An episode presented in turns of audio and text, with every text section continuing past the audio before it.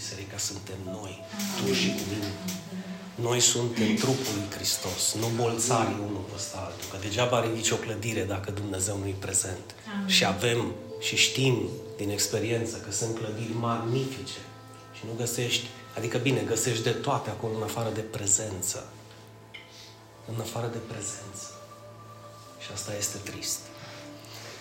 De aceea când ne adunăm, noi știm că dacă ne adunăm aici, sau ne adunăm la casa nouă, sau ne adunăm pe dial, sau ne adunăm unde ne-am adunat la botez, unde sunt doi sau trei adunați în numele Lui Isus, acolo este și El prezent și acolo este și biserica Lui.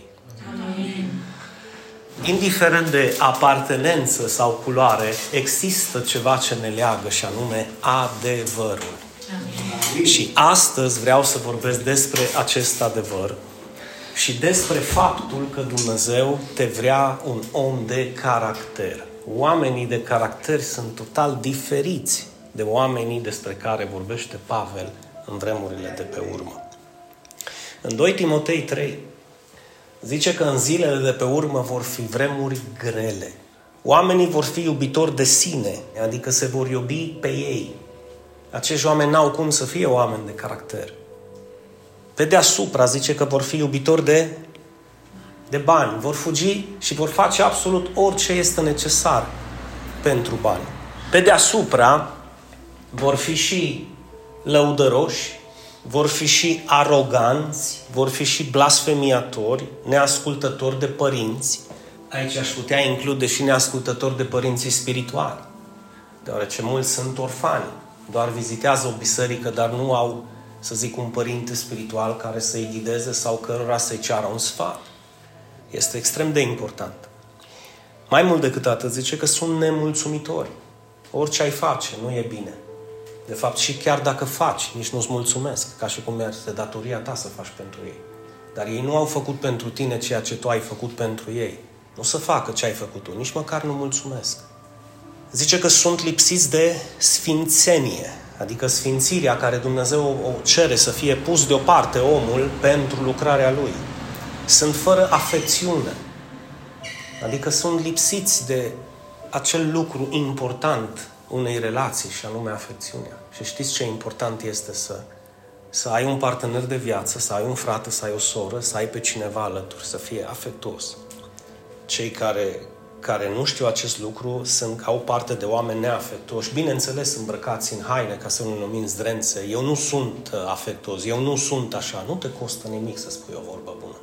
Când ai spus cuiva în afară de copiii tăi, de exemplu, că îți pare bine că îl vezi sau o vezi, Crezi că e nevoie de a fi altcineva sau a fi diferit? Nu. E nevoie să deschizi gura, să nu te mai iubești pe tine și să spui și celui de lângă tine o vorbă ca să-l faci să simtă bine. Când ai sunat pe cineva să-i spui, bă, ce mai faci? Cum ești? Că îmi pasă nu numai de mine și familia mea, îmi pasă și de tine. Toate acestea, toate acestea, aveți mare grijă că sunt vremurile de pe urmă în care trăiești și tu să nu te prindă aceste virusuri, deoarece nu vei fi un om de caracter și vei fi inutil pentru lucrarea lui Dumnezeu.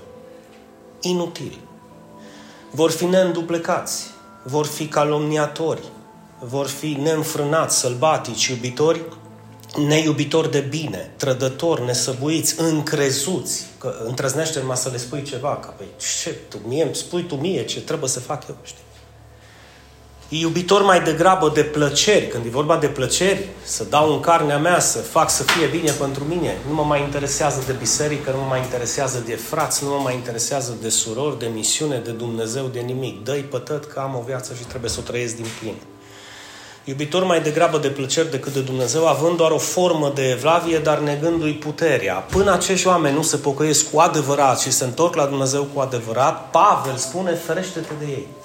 Acum, Oamenii de caracter despre care vreau să vorbesc puțin sunt oameni statornici în lucrare, în relații, în biserică, în societate, la locul de muncă, atenție. Sunt oameni fideli pe care te poți baza. Sunt oameni smeriți care pot să plece capul să învețe câte ceva. spre deosebire de neascultători, aroganți, îngânfați, de cine mi Vedeți diferența, paralelismul. Da? Sunt oameni devotați. Te poți baza pe ei că nu te, vor lăsa, nu te va lăsa singur. Și sunt oameni ascultători. Aici aș putea să includ și supunerea, care este o ramură eclipsată în societatea noastră, că nu ne mai supunem nimănui. O, eu mă supun lui Dumnezeu. Tu nu te supui lui Dumnezeu. Pentru că dacă Dumnezeu a pus peste tine o autoritate, fie la locul de muncă sau fie în biserică și tu nu ai atâta gram de înțelepciune să te supui acelei autorități, tu nu ai cum să te supui lui Dumnezeu și am să spun și de ce. N-ai cum să te supui lui Dumnezeu pe care nu-L vezi din moment ce nu te supui autorității pe care Dumnezeu a pus-o și o vezi. Este idem și cu iubirea. Eu îl iubesc pe Dumnezeu, tu nu-L iubești pe Dumnezeu dacă nu-ți iubești aproapele. Cineva să zică amin. amin. Eu știu că doare, dar este adevărul. Trăim vremurile de pe urmă și aceste adevăruri trebuie spuse. Ce facem cu ele? E problema noastră. De fapt, e problema ta. Eu știu ce trebuie să fac eu. Sper ca și tu astăzi să înțelegi ce trebuie să faci. Iisus s-a apropiat de ucenicii lui în Matei 28 și le dă marea trimitere, spunând Toată autoritatea mi-a fost dată în cer și pe pământ, prin urmare, ce zice Iisus? Duceți-vă. Duceți-vă. Da? Haideți să subliniem puțin. Duceți-vă. Faceți. Botezându-i. Și învățându-i. Patru verbe extraordinar de importante. Să ne ducem, să facem, să-i botezăm și să-i învățăm. Această mare trimitere este valabilă în mod special în zilele pe care le trăim noi, în zilele de pe urmă și cu mult mai mult pentru acești oameni ăștia. Iubitori de bani, iubitori de sine, neînduplecați, neînfrânați. La ăștia trebuie să ne ducem în alte cuvinte, pe ei trebuie să îi facem ucenici, să le povestim, să le vorbim despre Evanghelie. Și pe ei trebuie să îi învățăm să nu uite tot ceea ce Isus a poruncit. Căci altfel ei n-au cum să vadă lumina și să se schimbe.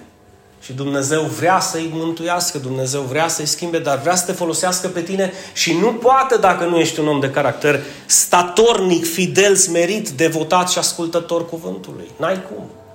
Hai să spun scurt și la subiect, dacă tu nu ești un om de caracter, tu nu te vei duce. Nicăieri.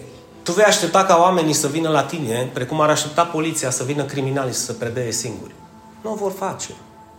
Când a venit ultima dată la tine cineva și a zis, ia te rog, vorbește despre Isus.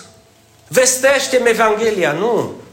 Isus știa că oamenii nu o să vină păcătoși și ăștia din 2 Timotei 3 nu o să vină la tine, tu trebuie să mergi la ei. Și dacă ești un om de caracter, astăzi vei fi și ascultător și vei merge. Și vei merge. Pentru că nu vor avea cum să audă, nu vor avea cum să creadă și nu vor avea cum să primească vestea dacă tu nu te duci. Credința vine prin Auzirea. și auzirea prin cuvântul lui Hristos. Dar cum vor auzi de el dacă nimeni nu le predică? Și cum să predice dacă nu-ți trimiși? Și eu ce-am făcut? Vă, frate păstoroare, mă pot duce până în micro 1 la un fost coleg de generală. Dar nici nu mai trebuie să-ți cer voie. Du-te. Ascultă de Isus și du-te. Du-te și învață și adu aminte tot ceea ce a poruncit Isus. Pentru că este extrem de important acest lucru în vremurile de pe urmă. Bine, dacă ești un om de caracter și dacă îți pasă de lucrarea lui Hristos, dacă îți pasă numai de tine, vei găsi scuze. Și scuze sunt berechet. Le cunoașteți, nu? Eu nu sunt evanghelist. Eu n-am diplomă în teologie. Pe mine nu m-a chemat Dumnezeu, dar du-te tu. Înțelegeți? Știți despre ce e vorba. Nu, eu nu sunt pregătit. Așa că luați acest lucru ca și o poruncă pentru voi. Pentru voi. Biserica are nevoie de lucrători. Biserica are nevoie de oameni devotați, oameni de caracter. Și nu vorbesc de biserica cristocentrică, turda. Vorbesc de toate bisericile care se adună în numele lui Isus.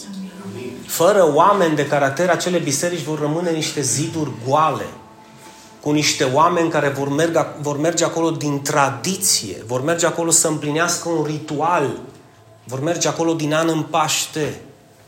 Își dorește Isus așa ceva? Nici de cum. Dar ce își dorește Isus?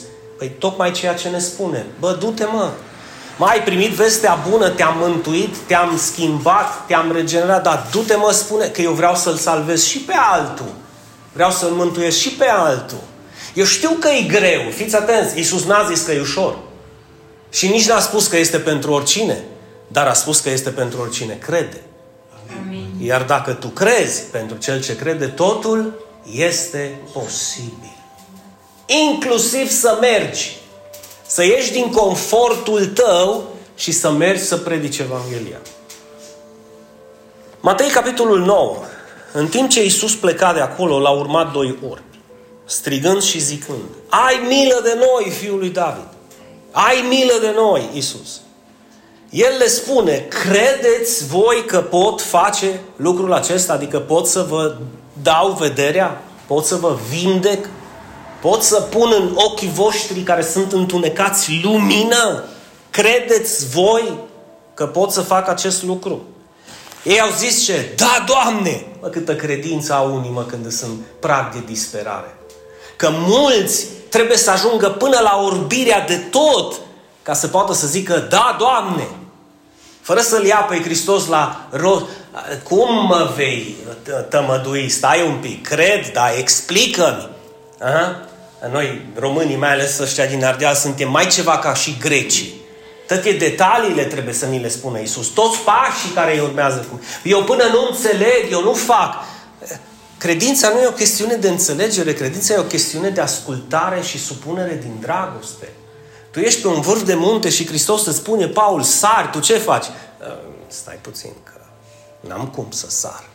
Uh, și și parașuta, dacă vântul mă lovește de stâncă, dacă nu se deschide, înțelegeți? Deci noi suntem în, în osul nostru, în măduva oaselor noastre suntem așa. Trebuie să ne explice și inclusiv Dumnezeu fiecare pas. Păi la ăștia nu trebuie să le explice nimic. Ăștia erau conștienți de un singur lucru, cum era și celălalt orb. Băi, un singur lucru știu. Am fost orb și acum văd. Credeți că pot face lucrul acesta? Spune celui de lângă tine. Crezi că poate Isus să facă lucrul acesta cu tine? Da. Poate să facă din mine un evanghelist? Să mă duc și eu să predic Evanghelia? Ca și ceilalți să creadă?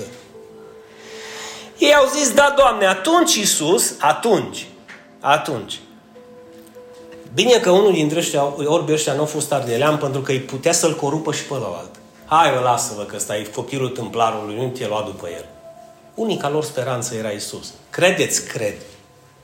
Ca și cum zice, vreți să vă fac bine? Vreau. Amin. Nu mai complicăm atâta lucrurile. ce e astăzi? Duminică, la biserică. Unde? La biserică, la casa Domnului, unde sunt doi, trei adunați în numele Lui acolo și Iisus, mă duc să mă întâlnesc cu El. Nu mă duc să mă întâlnesc cu niște pereți. Mă duc să mă întâlnesc cu El. De ce? Iisus a spus că și eu voi fi unde? Acolo. E evident că ne vedem, ne îmbrățișăm, ne pupăm, ne strângem în brață, dar motivul primordial este Isus. Credeți că pot face lucrul acesta? Da, Doamne. Atunci El le-a atins ochii și le-a zis să vi se facă după credința voastră. Și ochii lor a fost deschiși. Ce înseamnă asta? Bă, ăștia au crezut cu adevărat. Deci orbii ăștia au crezut cu adevărat. Ochii lor au fost deschiși. Iisus îi avertizează și le zice, vedeți să nu știe nimeni. Mă, Dinu, nu pot să împlinesc toate poruncile lui Isus. Nici nu ți le cere nimeni să le pline. Uite, eu chiar te rog să calci porunca asta în picioare. Amin. Doamne, Dinu, cum să calc porunca lui Isus în picioare? Da, mă, tată, mă, calcă porunca. Când vrei să încalci vreo poruncă în picioare, te rog, calcă porunca asta. Când Isus îți spune să nu știe nimeni că te-am făcut bine, tu du-te, spune-le cum au făcut orbii ăștia, au vestit despre el în tot ținutul. Bă, nu numai în familie, nu numai la prieteni, nu numai la contactele mele. Ăștia când s-au dus pe autobuz în continuu, deci din Turda Nouă până la Materna, în continuu, la fiecare stație, când, sări, când intra unul, vinea babeta, hai doamnă, stați aici jos. Știți că am fost orb? Am fost orb. Domnul m-a făcut bine. Când? Astăzi. Astăzi m-a făcut bine. Nu vedeam nimic. Uită-te că văd. Ai, pentru cine au văzut toată viața și nu au fost orbi, păi, E ca și când m-a făcut Dumnezeu pe mine bine și am putut să mă plimb pentru prima dată pe tunel și m-am apucat de plâns. M-am întâlnit cu un vecin și o zis, Tadinu, ce cu tine? S-a întâmplat ceva. Zic, nu mă, dar știi ce plângi? Dar zic, bă, pot umbla. Bă, poți și plângi pentru că poți umbla. Amin. Nu, stă, nu stai seama când stai pe pat numai și faci 40 de minute din pat până la baie, ce înseamnă să poți umbla singur, atunci plângi ca și orbii ăștia. Da. De aceea am 22 de ani de când tot plâng. Pentru că numai eu știu de unde m-a scos. Numai eu știu cât de orb am fost. Deci calcă porunca asta în picioare când te face Domnul bine și zice, nu le zice la nimeni că le zic eu. Tu încalcă porunca în picioare. Lasă că le zic eu, Doamne. Lasă că le spun. Supără-te pe mine, dar eu le spun. Eu le spun. Matei 9, mergem mai departe în pasajul acesta și Iisus călătorea prin toate cetățile și satele, dând învățătură în biserici, sinagogi, predicând Evanghelia Împărăției, vindecând orice boală și orice neputință celor care îl credeau pe cuvânt. Da? Când a văzut mulțimile care îl urmau, îți dai seama când se întâmplă minuni cum vin mulțimile, nu? Că vin, rup pământul. I s-a făcut milă de ele pentru că erau necăjite și risipite. Cu ce le compară Iisus? Oile. Ca niște oițe care n-au păstor. Atunci le-a zis ucenicilor săi, secerișul e mic. A, e mare. Secerișul e mare. Mă scuzați, am văzut că e mic secerișul. Numai pentru Israel era secerișul. Nu. Secerișul e și aici, în Cluj, așa? Secerișul e și în micro. Secerișul e și la mine la lucru. Secerișul e și la mine în casă. Dar lucrătorii sunt foarte mulți. Atât azi e mulți de să bat între ei. Pune-mă pe mine, eu vreau să mă duc. Frate păstor, merem și facem. Uită-te! Apropo, mi-am deschis și eu o pagină. Mă, nu știu să le fac ca tine, dar fac și eu ceva, mă. Pentru că nu știi niciodată cine e la capătul celălalt device și aude vestea bună. V-am spus și eu repet, un click nu costă nimic dacă ești ascultător, umil și smerit. Dacă îți pasă de lucrarea lui Dumnezeu. Nu costă nimic. Nu costă nimic. Deci săcerișul e mare, lucrătorii sunt puțini, s-a schimbat ceva de 2000 de ani. Tot mare e săcerișul și lucrătorii sunt mai puțini. Sunt mai puțini. Și Isus ne dă soluția. Rugați-l fierbinte pe Domnul. Doamne, te rog frumos, adă lucrători la... Asta e orice altceva, dar nu fierbinte. Și cum e vinul ca ăștia, Doamne, te rog! Nu, găsești și o balanță. Fierbinte este să te rogi cu toată pasiunea ta, cu tot focul sfânt din inima ta și cu toată râvna pe care Dumnezeu o pune în tine, însoțită de tristețea că tu știi că acei oameni se vor pierde fără Hristos. Atunci te vei ruga fierbinte. Dacă nu vei găsi scuze, lasă că le va zice Dumnezeu lor cum să se schimbe, să vină la biserică și ce face Dumnezeu cu tine? Păi atunci ce facem cu Marea Trimitere? Ce facem cu cei care nu vor auzi dacă nu le vestește nimeni? Adică eu ce rol am în această lucrare? Să primesc ca și la un all inclusiv pentru ce am plătit să mă duc acasă? Să nu fac nimic? Vreau un sfat pastoral? Sincer. Roagă-L pe Dumnezeu, deci roagă-L pe Dumnezeu, că e Dumnezeul și Domnul și Creatorul secerișului, da? Să te trimită și pe tine. Amin. Rogă-L și spune-i, Doamne, trimite-mă și pe mine. Știi cum a zis Isaia? 700 de ani înainte de Hristos. Iată-mă. Iată-mă. Pune cărbun încinși în gura mea. Nu mă lăsa să tac, în alte cuvinte. Și trimite-mă. Ioan, capitolul 4. În timpul acesta, ucenicii îl rugau să mănânce și ziceau, învățătorule, mănâncă. Dar Isus le spune, eu am de mâncat o mâncare pe care voi... Ce zice Isus? Nu o cuno- cunoșteau atunci. Nu o cunoșteau. Ei aveau impresia ucenicii că Isus a venit să îi elibereze de sub, să îi facă pe toți soldații romani să dispară, așa, să se lupte pentru ei și să vină împărăția lui Dumnezeu atunci pe pământ și să-i salveze, să-i așa. Aia era mâncarea pe care eu o așteptau. Dar mâncarea despre care vorbește Isus și care trebuia să o mănânce Isus, ei nu o cunoșteau. Ucenicii au început să-și zică, deci, unii altora, nu cumva i-a adus cineva să mănânce?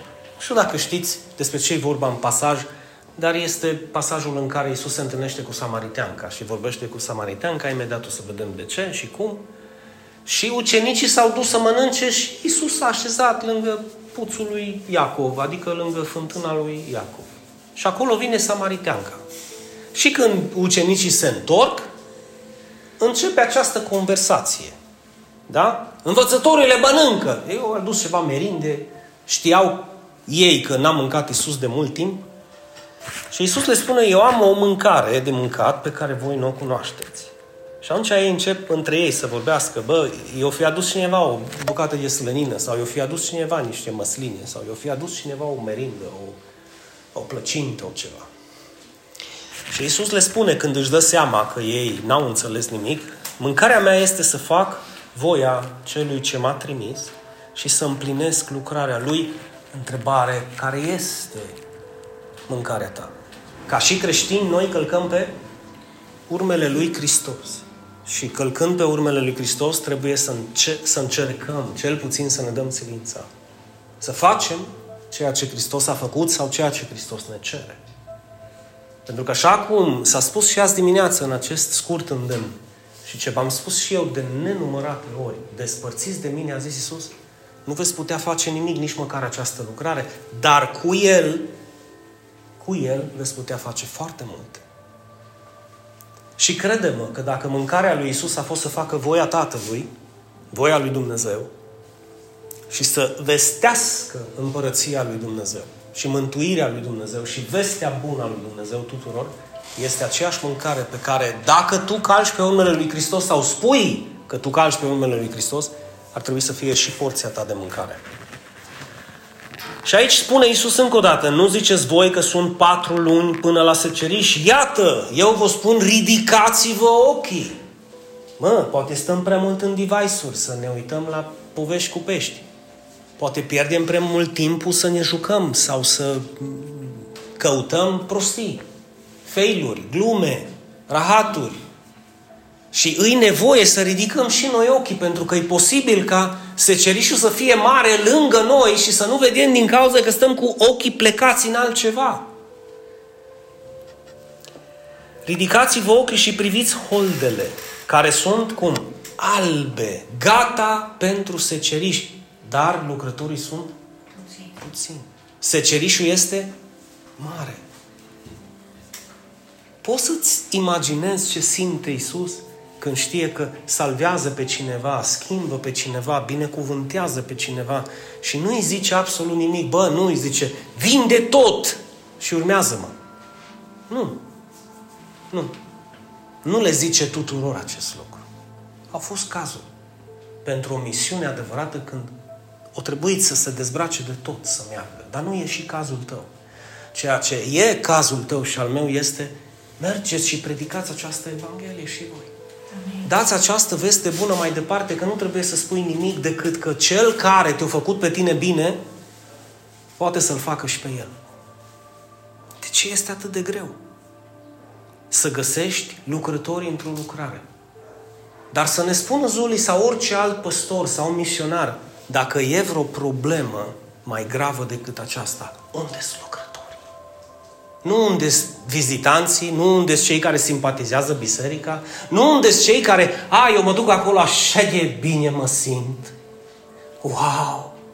Bun, dar dincolo de că așa de bine te simți tu, oare cum să simt cei care închid ochii fără Isus? Oare cum se simte Isus știind că tu te simți atât de bine și sunt lângă tine oameni care din gura ta n-au auzit odată că Isus este Domnul?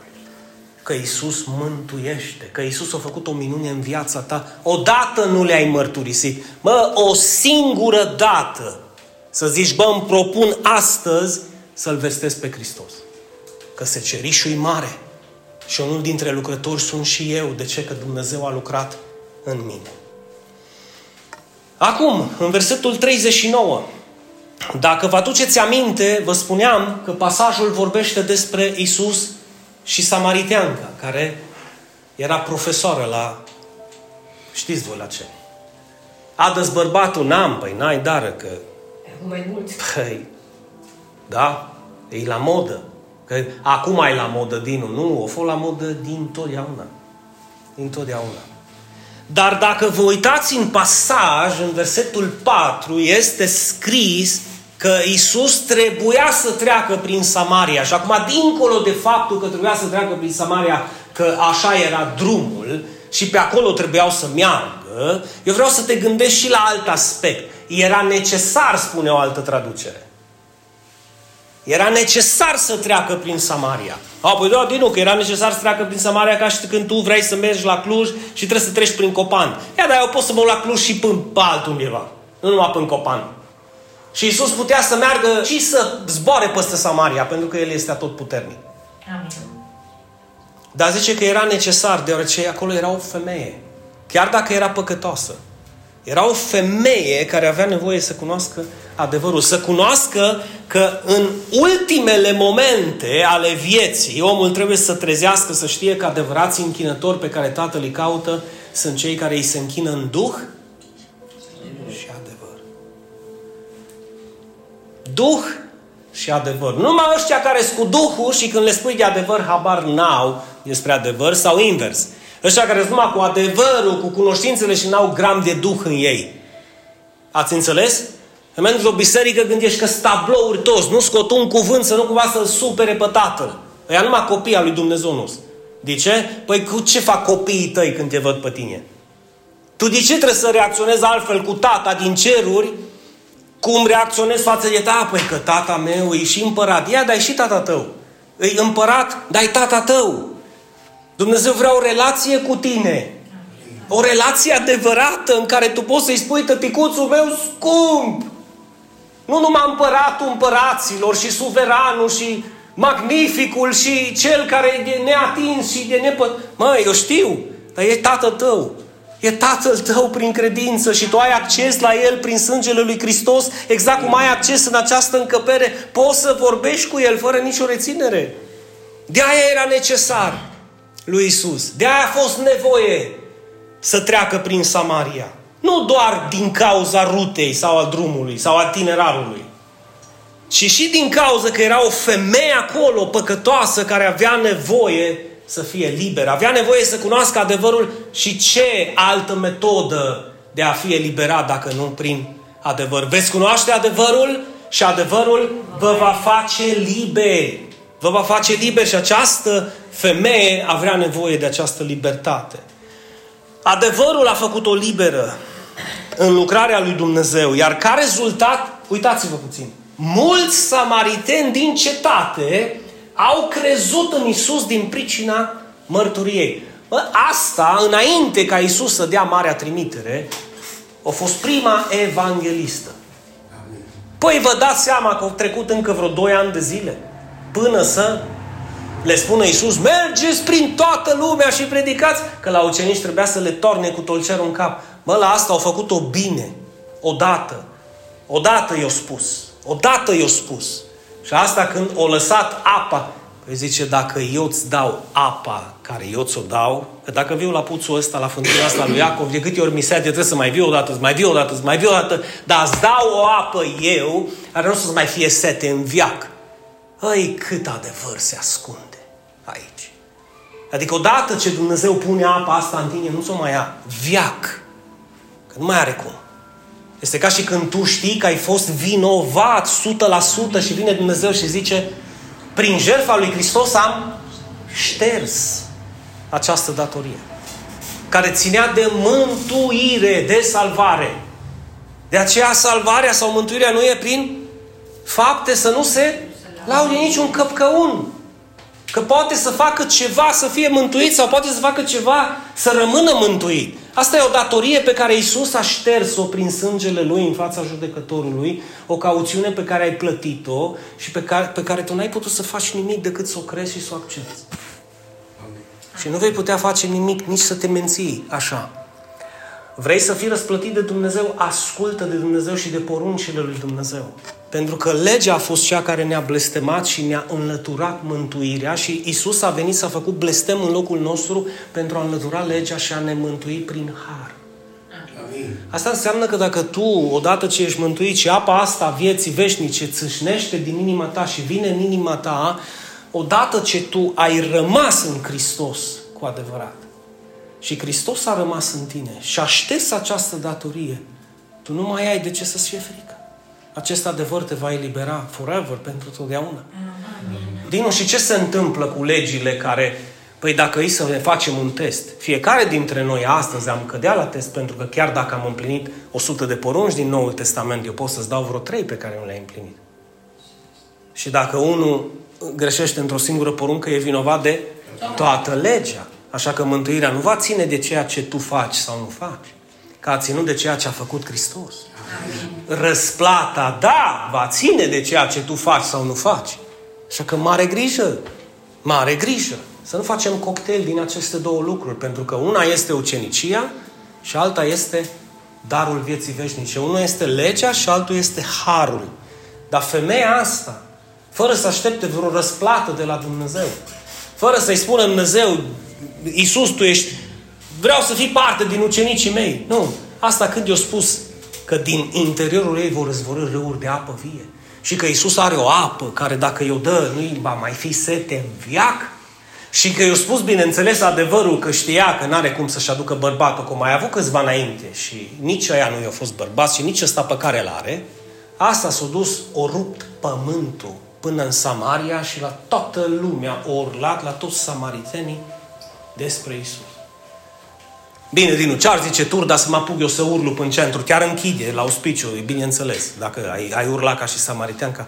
Dar ce ar zice Dumnezeu dacă ai fi selectiv în anumite relații și persoane și ai predica și ai vesti această veste bună? S-ar supăra?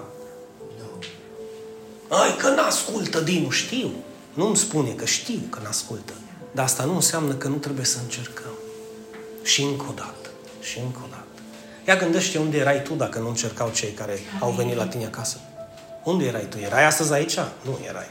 Erai astăzi în Hristos? Nu erai. De ce? Pentru că ai crezut deoarece cineva ți-a vestit. Amin. Nu s-au deschis cerurile și a venit Iisus special pentru tine să zică ție ceea ce trebuie să auzi. L-a folosit pe cineva cum vrea să te folosească pe tine acum. Dar e nevoie de un om de caracter. Statornic, fidel, devotat cuvântului, ascultător și supus. V-am spus că în septembrie aș dori să includem acel post o dată pe lună. Da. Și o vom face cu rugăciune, cu post, în fiecare joi. Dar aș dori să luați în considerare ceea ce v-am spus din totdeauna și ceea ce este extrem de important și modul prin care această biserică a fost născută, și anume grupurile mici în casă.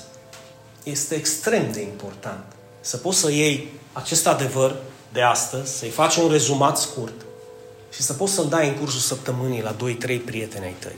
Nu trebuie să te preocupi tu să studiezi, nu trebuie să te preocupi. Poate nici nu ai timp și se înțelege. Dar nu cred că nu ai timp să faci un rezumat de 2, 3, 5, 7 puncte principale, că mă cunoașteți foarte bine, că nu vorbesc de dragul de a vorbi și nu trag cu pușca ca și cum merg ăștia la vânătoare cu pușca cu elice să încerc să împușc 20 de grupuri. Am, am o țintă foarte clară și astăzi este ținta omul de caracter.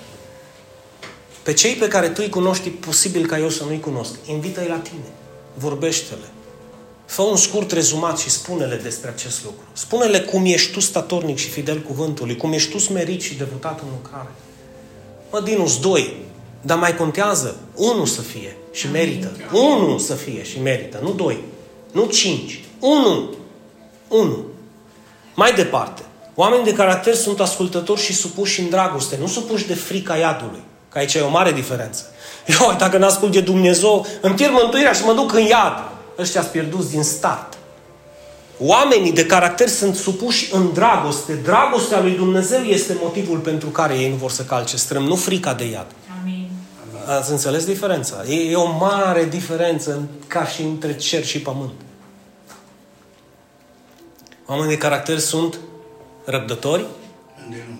Îndelung răbdători. Oare de unde, de unde o scos dinuțul acest pasaj? Dacă nu din 1 Corinteni 13, când vorbește despre drag. A, păi nu avem treabă, că acolo vorbește despre dragostea lui Isus. Și despre dragostea ta, nu?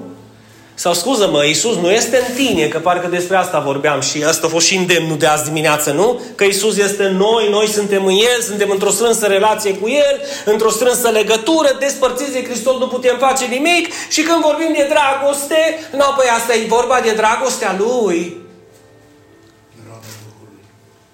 Asta e vorba de dragostea Lui.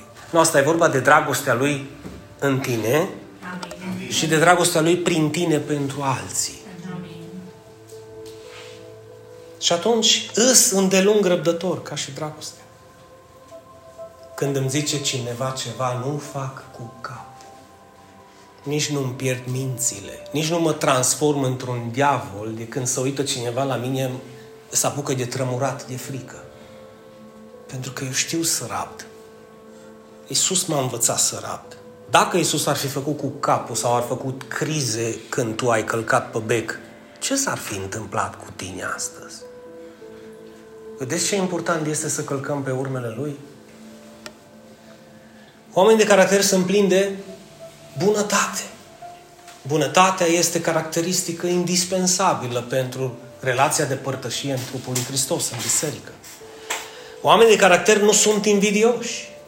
Ca și dragostea din Corinteni. Nu se laudă, nu se supără, Bă, frate, deci subliniază asta, deci nu se supără, mă, frate. Nu se supără pentru orice. Cum, cum stă în sângele nostru de a ne supăra pentru orice fleac, luăm mingea și am plecat, nu mai joc cu tine. Aici, aici ne jucam, uite aici, aici la gura asta de, de beci, aici ne jucam nemțească.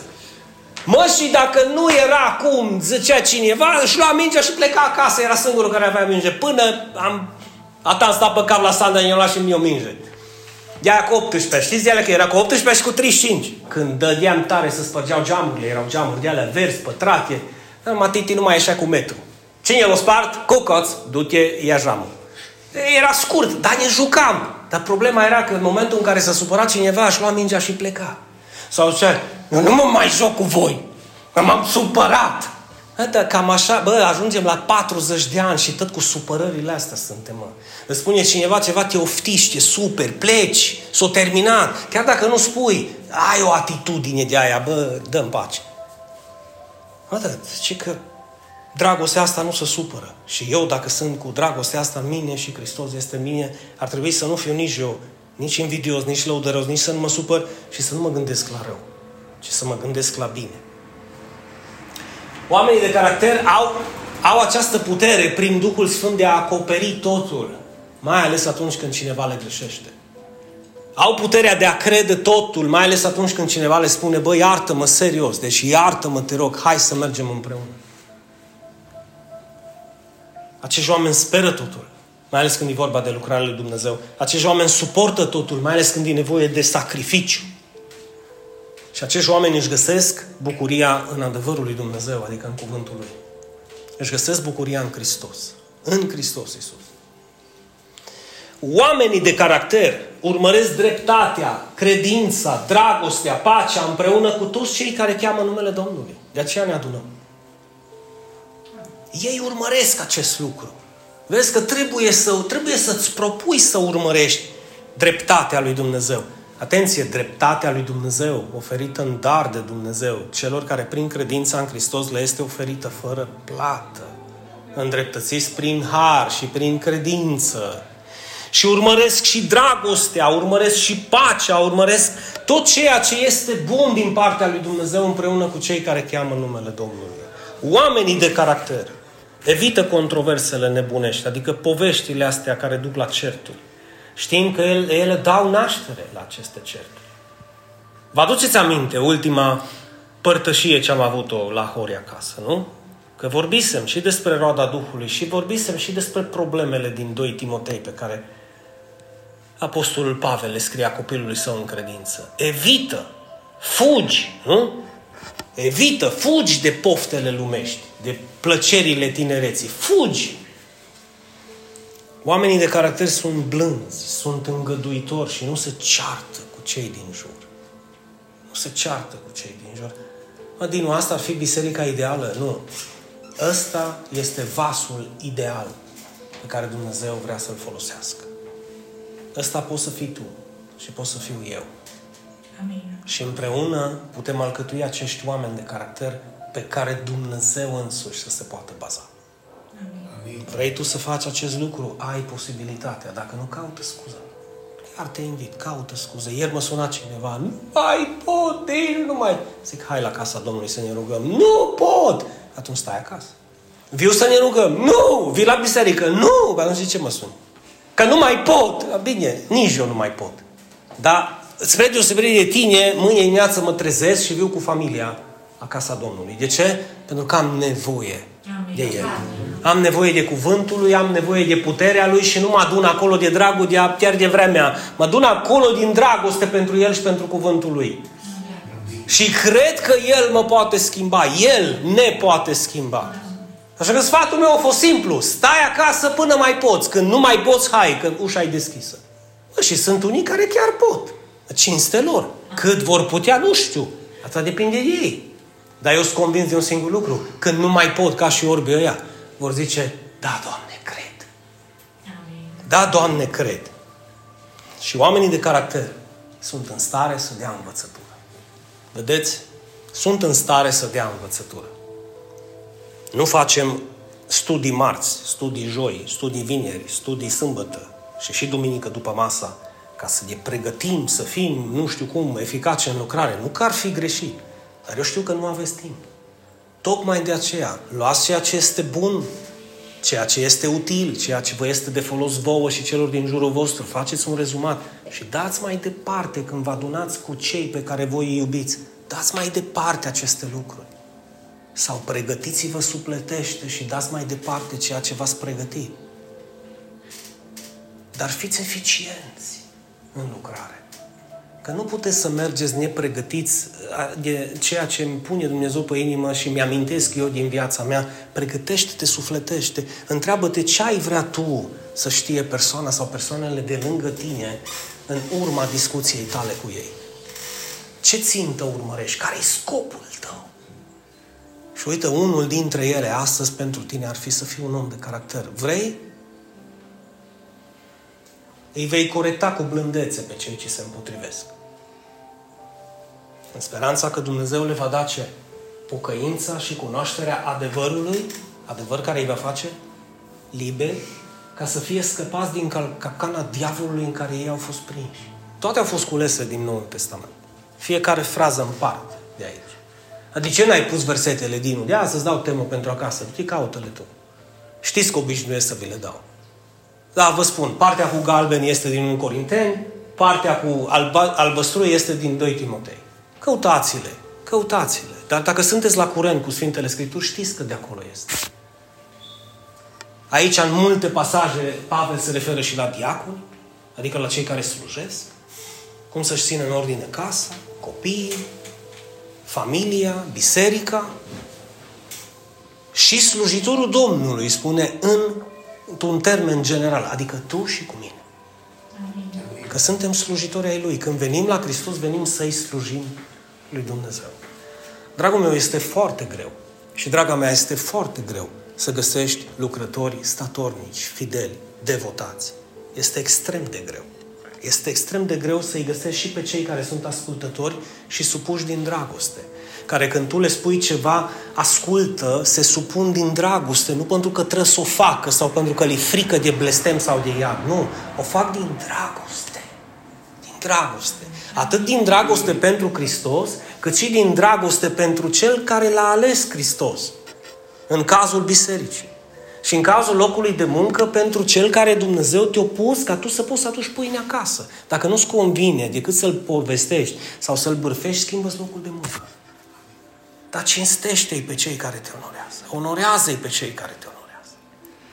Fii devotat în lucrarea lui. Și credem, eu vreau să cred, că Dumnezeu îți va da atât credință cât și putere să poți să înțelegi că este o chemare pentru tine. Biserica, ca să crească, ca să fie un exemplu în această lume, se va putea face doar dacă tu ajungi să fii un exemplu în slujire. Cei de lângă tine se vor uita la tine, mă, familia ta se va uita la tine și vor încerca să calce pe urmele tale. Fii exemplu în tot ceea ce am povestit. În tot ceea ce am povestit. Fă un screenshot. Reascultă predica. Pune un pic acasă, deconectează-te, fă o cafeluță, un suc, un pahar de apă, stai un pic liniștit, puneți niște căști și ascultă-o. Și întreabă-te sincer. Că poate au fost prea așa, bum, bum, bum, dintr-o dată. Poate ar trebui să ne oprim săptămână de săptămână pentru fiecare pasaj în parte. Și întreabă-te cu sinceritate, ești un om statornic, ești un om fidel lui Hristos? Ești un om care, care îi dispus să dea totul pentru lucrarea lui în care te-a chemat Dumnezeu? Vrei tu să fii un om de caracter în care Dumnezeu să poată să spună bă, nu mă pot baza pe toți, dar mă bazez pe tine. Amin. Eu știu că tu nu vei da înapoi, eu știu că eu mă pot baza pe tine, eu știu că dacă eu îți voi spune ceva sau îți voi cere ceva, tu vei spune da și amin. Tu ai ocazia să fii acest om dacă vrei. E o chestiune de alegere. Dumnezeu îți va respecta alegerea. Și tristețea este următoarea. Dacă îl crezi, de fapt vestea bună pe de-o parte, dacă îl crezi, poți să ajungi un om de caracter. Și vestea mai puțin bună este că dacă nu vrei să ajungi un om de caracter, vei găsi scuze. Alegerea îți va aparține, Dumnezeu ți-o va onora, eu ți-o voi onora și îmi spune amin. amin. Doamne, înclin privirea și îți mulțumesc că atât noi cei de aici, cât și cei ce vor asculta acest mesaj, vor fi cercetați de Duhul Tău cel Sfânt, Doamne. Și prin puterea Lui vor înțelege adevărul. Că fie că suntem aici, fie că sunt ceilalți care ne ascultă în alte colțuri ale lumii, fac și ei parte dintr-o grupare, dintr-o eclesie, Doamne, dintr-o adunare, dintr-o biserică. Biserică care trebuie să înțeleagă, Doamne, că suntem mădulare vii, formați din mădulare vii, care împreună alcătuim trupul lui Hristos. Și aceste mădulare pentru a fi sănătoase și să fie, Doamne, puse în lucrare și să slujească bine trupul lui Hristos, trebuie să înțeleagă. Trebuie să fie devotați cuvântului, trebuie să fie ascultători cuvântului, trebuie să fie plini de Duhul Sfânt, de rodul Duhului Sfânt și de tot ceea ce Dumnezeu cere. Doamne, știu că adevărul Tău astăzi a fost vestit. Tot ceea ce îmi doresc este ca Tu să cauți acele pământuri fertile în care această sămânță să poată să cadă și nu doar să cadă, ci să încolțească și să aducă rod de 30, de 60 și de 100 de ori mai mult, Doamne. Deci cinstesc, te binecuvântez, mărite Dumnezeu și Domn și îți mulțumesc pentru prezența Ta în mijlocul nostru. Astăzi vom merge de aici, Doamne, spre casele noastre, dar nu și din prezența Ta, deoarece Tu ai promis că vei fi cu noi astăzi, Amin. mâine și în ziua veșniciei. Amin. Cine poate să zică cu mine, Amin. Amin. Domnul să vă binecuvânteze, să aveți parte de o duminică minunată alături de familia voastră, de cei pe care îi iubiți și nu uitați să dați mai departe această veste bună.